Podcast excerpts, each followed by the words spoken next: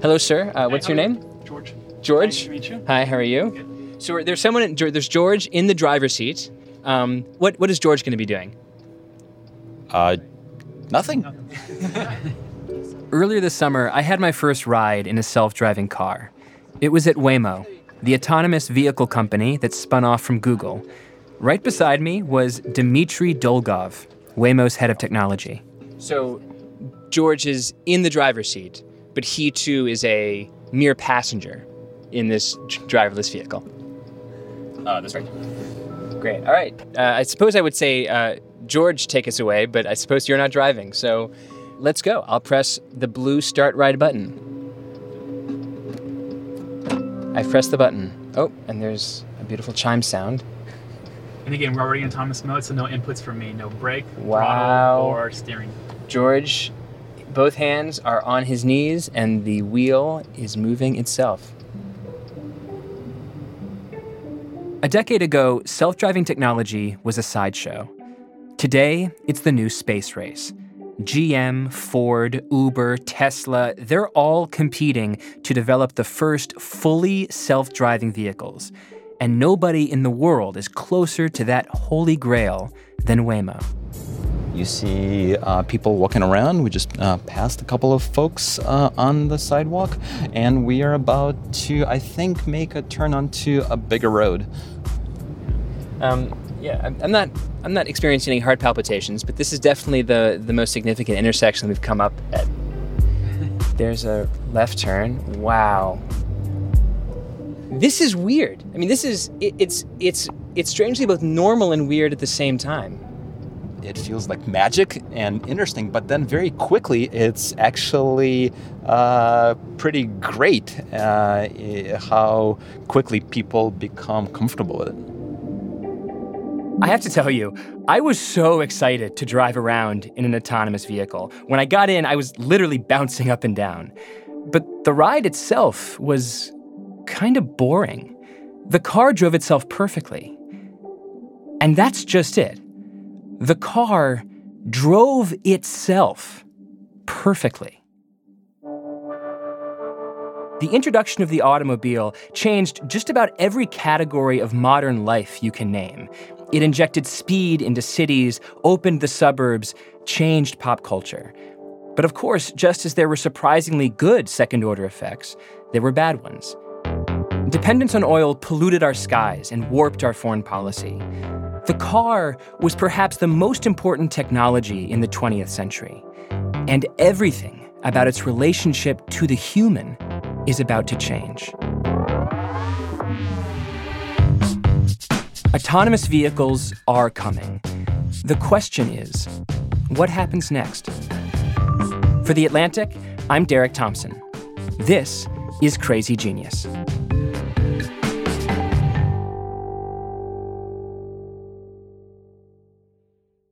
The automobile has been pretty much the same ever since it was invented in the late 1880s by Carl Benz.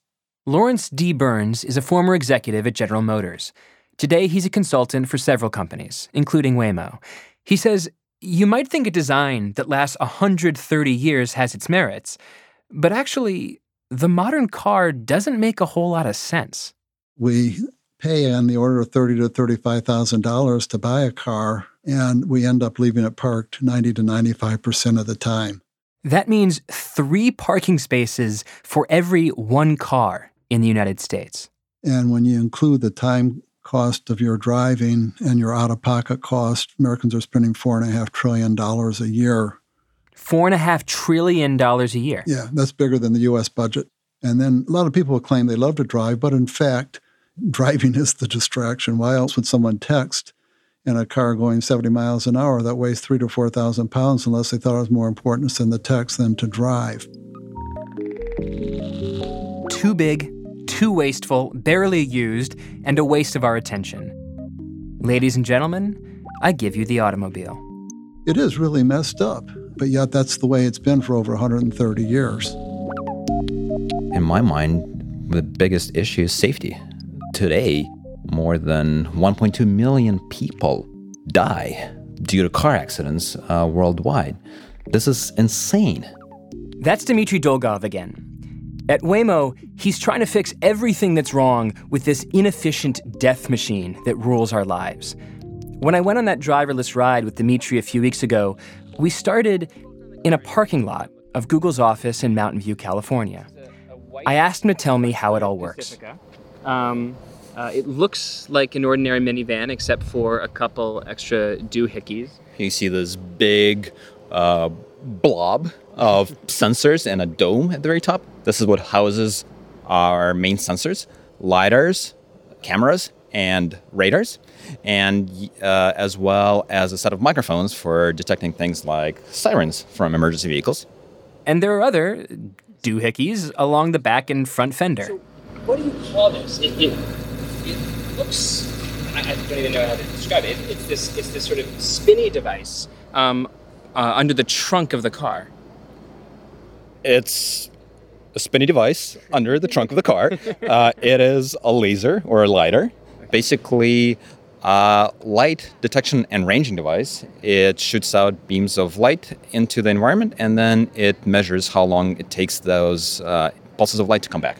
So in a way, you could say that this is basically a Batmobile, but instead of echolocation, it's using lasers.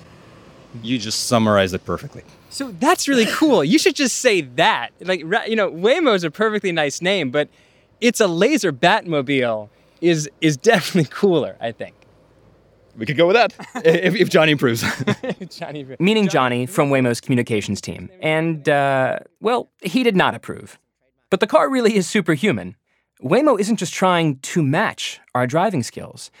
It's aiming further. Our cars, they don't get distracted. They don't get tired. They don't fall asleep. They don't drive while drunk. They can see 360 degrees all around them, all at the same time, in all of their three sensor modalities: radars, lasers, and cameras. So would you say that this car can see as much as a human driver or more than a human driver? In some conditions, it actually sees farther than a human driver would. At night, because lasers and radars emit their own light, we can actually sometimes see farther than you would be able. And similarly, in bad weather, like heavy rain, or fog, or a snowstorm, they penetrate through those environmental conditions better than human eyes do. But of course, this isn't a public service. It's a business. And that's where things start to get even more interesting. Waymo sees four big ways of using this technology on our streets. Number one, ride hailing. Think Uber or Lyft, but without humans turning the wheels. Right now in Phoenix, select people can open the Waymo app on their phone and hail a self-driving car. Number two is logistics and deliveries. Long-haul trucking, small good deliveries, just moving things around. Number three is public transit. And then the last one, number four, is personal car ownership, where people would own a car that has self-driving technology in it. That's self-driving tech in our taxis, in our trucks, and in our garages. We're not about building a car, we are about building a driver. It's a simple idea with huge implications. For more than 100 years, we designed cars as driver-centric machines. It's why commercials talk about the thrill of acceleration, the feel of cornering. But self-driving cars will be designed around passengers. Consumers. And that means they'll meet every need consumers have. Imagine a coffee shop on wheels that drives you to your doctor's office, or sleeping in a comfy hotel bed while it drives you to your in-laws for Thanksgiving, a self-driving power tool shed that pulls up to your curb whenever you need a drill to fix that broken door. If you think of driverless cars as just cars without drivers, you're not seeing the full picture. These are rooms with wheels, and that means they can be anything. Lawrence Burns again. Rather than selling a car through a dealership, you're going to sell subscriptions or rides and charge per experience or trip. In the future, according to Burns, we won't pay for machines that we drive. We'll subscribe to car services that drive us. After he left GM, Burns worked with the University of Michigan to see if this vision was even possible. He wanted to know, if you replaced all of the cars in a city like Ann Arbor, Michigan, with electric autonomous vehicles that were shared rather than personally owned, how much would that cost? How many would you need? And how many privately owned cars could you replace on the road? We concluded that the 120,000 cars in Ann Arbor could be replaced with 18,000 shared electric autonomous mobility pods. This self-driving subscription service could replace 85% of privately owned cars in cities. They repeated the study in Austin, Texas, Columbus, Ohio, in Salt Lake City, Rochester, New York. Over and over again, if you had 15% of the cars in a city replaced by this shared fleet, you could serve the community. You could get to people quickly, even during rush hour. It's a thrilling vision of the future. Self-driving cars could be our multi-purpose servants. They could be our chauffeurs and our subways, our hotels, movie theaters, and our power tool sheds. And each car would be so tireless, so efficient, that we wouldn't need a bunch of them in our garages and parking lots because wherever we were, whatever we needed, they'd all just be waiting there for us to summon them. I believe this future is inevitable. But not everybody is so optimistic. I see our future of autonomous vehicles as going either towards a heaven scenario or a hell scenario. A fork in the road. We'll be right back.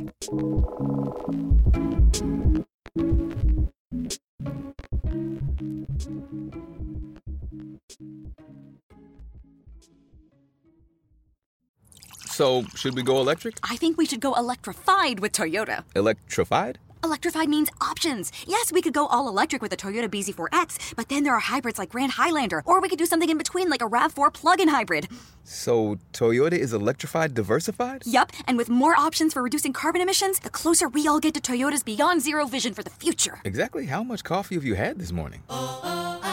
Learn more about our Beyond Zero vision for the future at toyota.com/beyondzero. So, should we go electric? I think we should go electrified with Toyota. Electrified? Electrified means options. Yes, we could go all electric with a Toyota BZ4X, but then there are hybrids like Grand Highlander, or we could do something in between like a RAV4 plug-in hybrid. So, Toyota is electrified, diversified? Yep, and with more options for reducing carbon emissions, the closer we all get to Toyota's Beyond Zero vision for the future. Exactly. How much coffee have you had this morning? Learn more about our Beyond Zero vision for the future at toyota.com/beyondzero.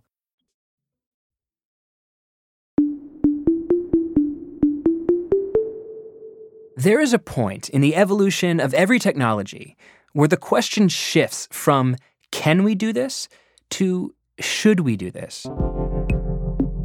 For years, people asked if Facebook could be a business or if Amazon could ever turn a profit. Today we ask, is Facebook an enemy of democracy? Is Amazon too big? With self-driving cars, we're somewhere between questions 1 and 2. Yes, Waymo can drive a car, maybe even better than any human in the world. And yes, these vehicles can transform the urban economy. But should we want them to? To truly understand the risks of putting self-driving cars in our cities, you'd pretty much have to simulate an entire city. So at the University of Michigan, they did. My name is Carrie Morton, and I'm the Deputy Director of MCity. And what is MCity? Really, it looks like a fake city, or some people say a movie set. And then we take those technologies out on the roads, onto the campus here at the University of Michigan, and also the streets of Ann Arbor. And if I went there, would I see self-driving cars sort of snaking their way through fake city streets? Absolutely. Not only would you see cars driving themselves through MCity, we have a low-speed driverless shuttle. We even have a fake pedestrian. His name is Sebastian. And he walks the streets of MCity carefully. Wait, I'm sorry, a fake pedestrian? What is that? Students here at the University of Michigan created a mechanized pedestrian. Some people may use the term target. We know these vehicles are not going to just be driving on the road, just amongst themselves. Real people will start to interact. We like to test with robot humans to make sure that they can safely navigate the roadway together. In the distant future, every car on the street might be autonomous. But in the transition, self-driving cars will share the road with us. Distracted, lazy, occasionally drunk humans. MCity exists to make sure that transition isn't a total nightmare. As we drive down the road, we use a lot of nonverbal hand gestures and communication, hopefully nice ones. When there's a mixed environment where automated vehicles are in and amongst human-driven vehicles, how do we replace that nonverbal communication? It's really important as if we, again, think about these as part of a system. In an industry brimming with Pollyannas, Morton is a realist about how quickly self-driving cars will take over city streets. First, autonomous vehicles might be better drivers than humans, but they're very far from perfect.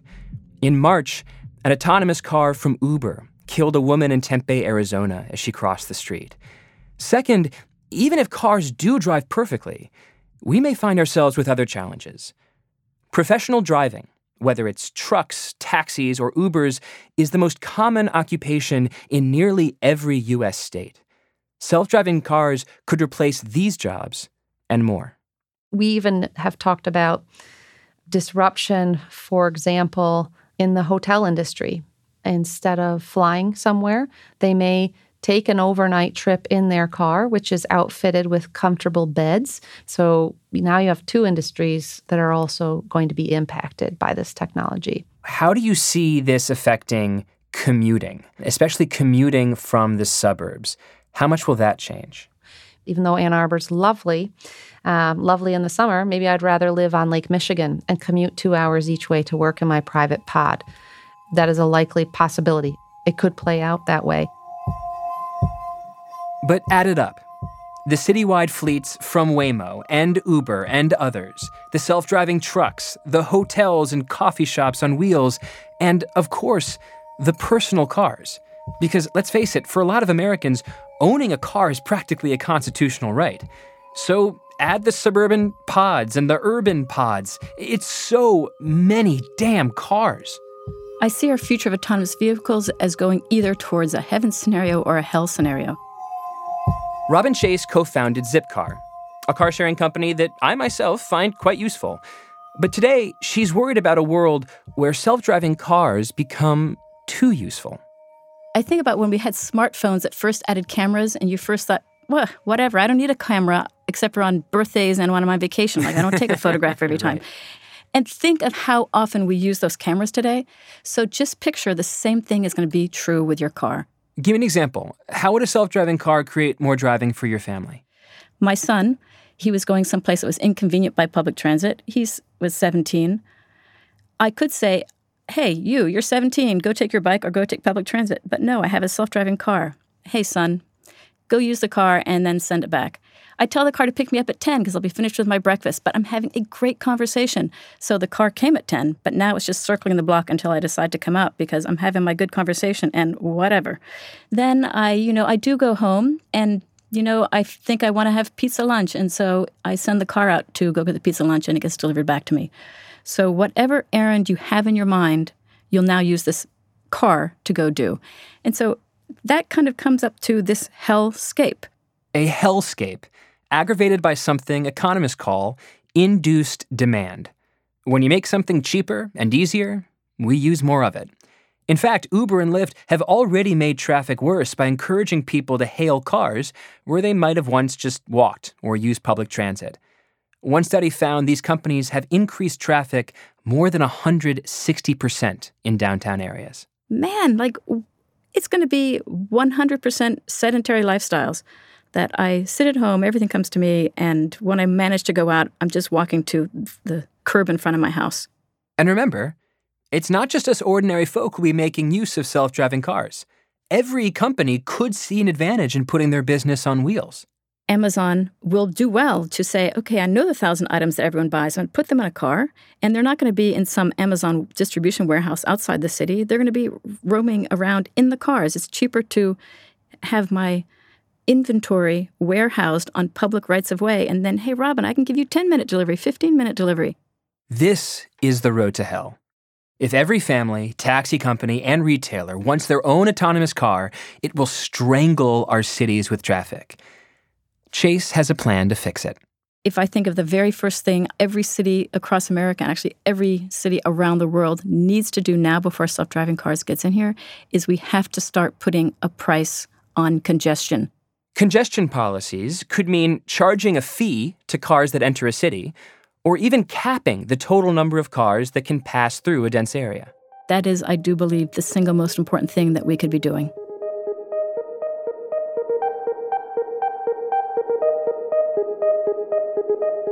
I have to be honest, I loved talking to Dmitry Dolgov about his ambition to save 1.2 million lives from car accidents every year. And Lawrence Burns sold me on his vision. Self-driving cars do present us with a once-in-a-century opportunity to reimagine our economy. But I have no doubt that Robin Chase is right. Without a bit of thinking, self-driving cars will break our cities and worsen our national addiction to the automobile. This is a huge test for not only our technology companies, but also urban planners. It's one we've faced before, and we failed. I'm Eric Avila. I'm a 20th century U.S. historian at UCLA. Avila studies another auto technology, one whose benefits and drawbacks might just predict the future of autonomous vehicles. But the tech he studies is so subtle, almost invisible, you probably forgot it had to be invented in the first place. The highway. You might think of the early highway system kind of the way that we thought about the internet 20 years ago. It was all about the idea of unfettered mobility, of freedom and migration and independence. What were the biggest upsides, would you say, of highways? Highways stimulated the development of suburbs. People now had access. Autonomous access in a way that they had not had before. You know, building a national highway system that centered around cities also meant a lot of destruction. Mass transit systems, streetcar systems were systematically dismantled. As public transit withered, highway congestion choked cities. Rich white families fled for growing suburbs, taking tax revenue with them. And the construction of urban freeways demolished poor and minority neighborhoods, like Boyle Heights in Los Angeles. Today, when you drive through Boyle Heights, you are literally surrounded by freeways everywhere. You're above freeways, you're below freeways, you're in the shadows of freeways, you can hear freeways, you can smell freeways. They're right there in your face.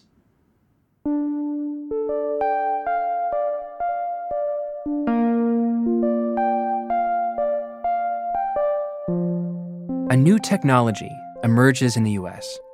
It reshapes the suburbs, it connects the country, it grows the economy, but for millions of people, it turns the city into a hellscape because it elevates the interests of the wealthy over the poor and the car over the human. Just about every hope and every fear for the future of autonomous vehicles is right here in the history of American highways. Automotive technology has already ruined our cities once in the last century. We can't let it happen again. I think the lesson is that we should not wholly rely upon the automobile as the sole and primary means of urban transportation.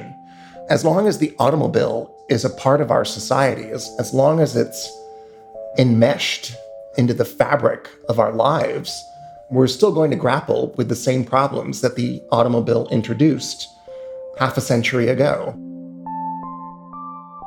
Waymo says its goal is to improve driving to save human lives. That's noble, but it's not good enough. We should be aiming to replace cars, too. For a century, we have designed our cities, our lives, our economy around a machine that is inherently isolating and polluting, whose bulk creates congestion, and whose presence saps energy away from what makes a city vibrant.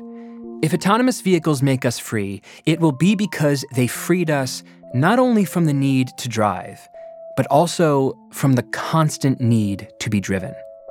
It'll be because cities of the future were as bold and disruptive as the tech companies behind autonomy.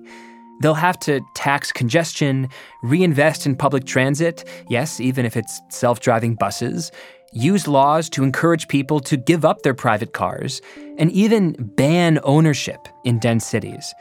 That's the only way to return cities to the people who actually live in them. Can you paint a picture of what the streets of an American city were like before the automobile? There were, human interactions, human exchanges in a very promiscuous way. I don't mean that sexually, but I mean that socially. Cities sustained this kind of promiscuous bustle of diverse people, of diverse pedestrians. And in many ways, in many instances, the automobile kind of destroyed that pedestrian promiscuity on the streets of American cities. As long as we're still talking about the automobile, I think there's reasons for both optimism and pessimism about the future of this new technology.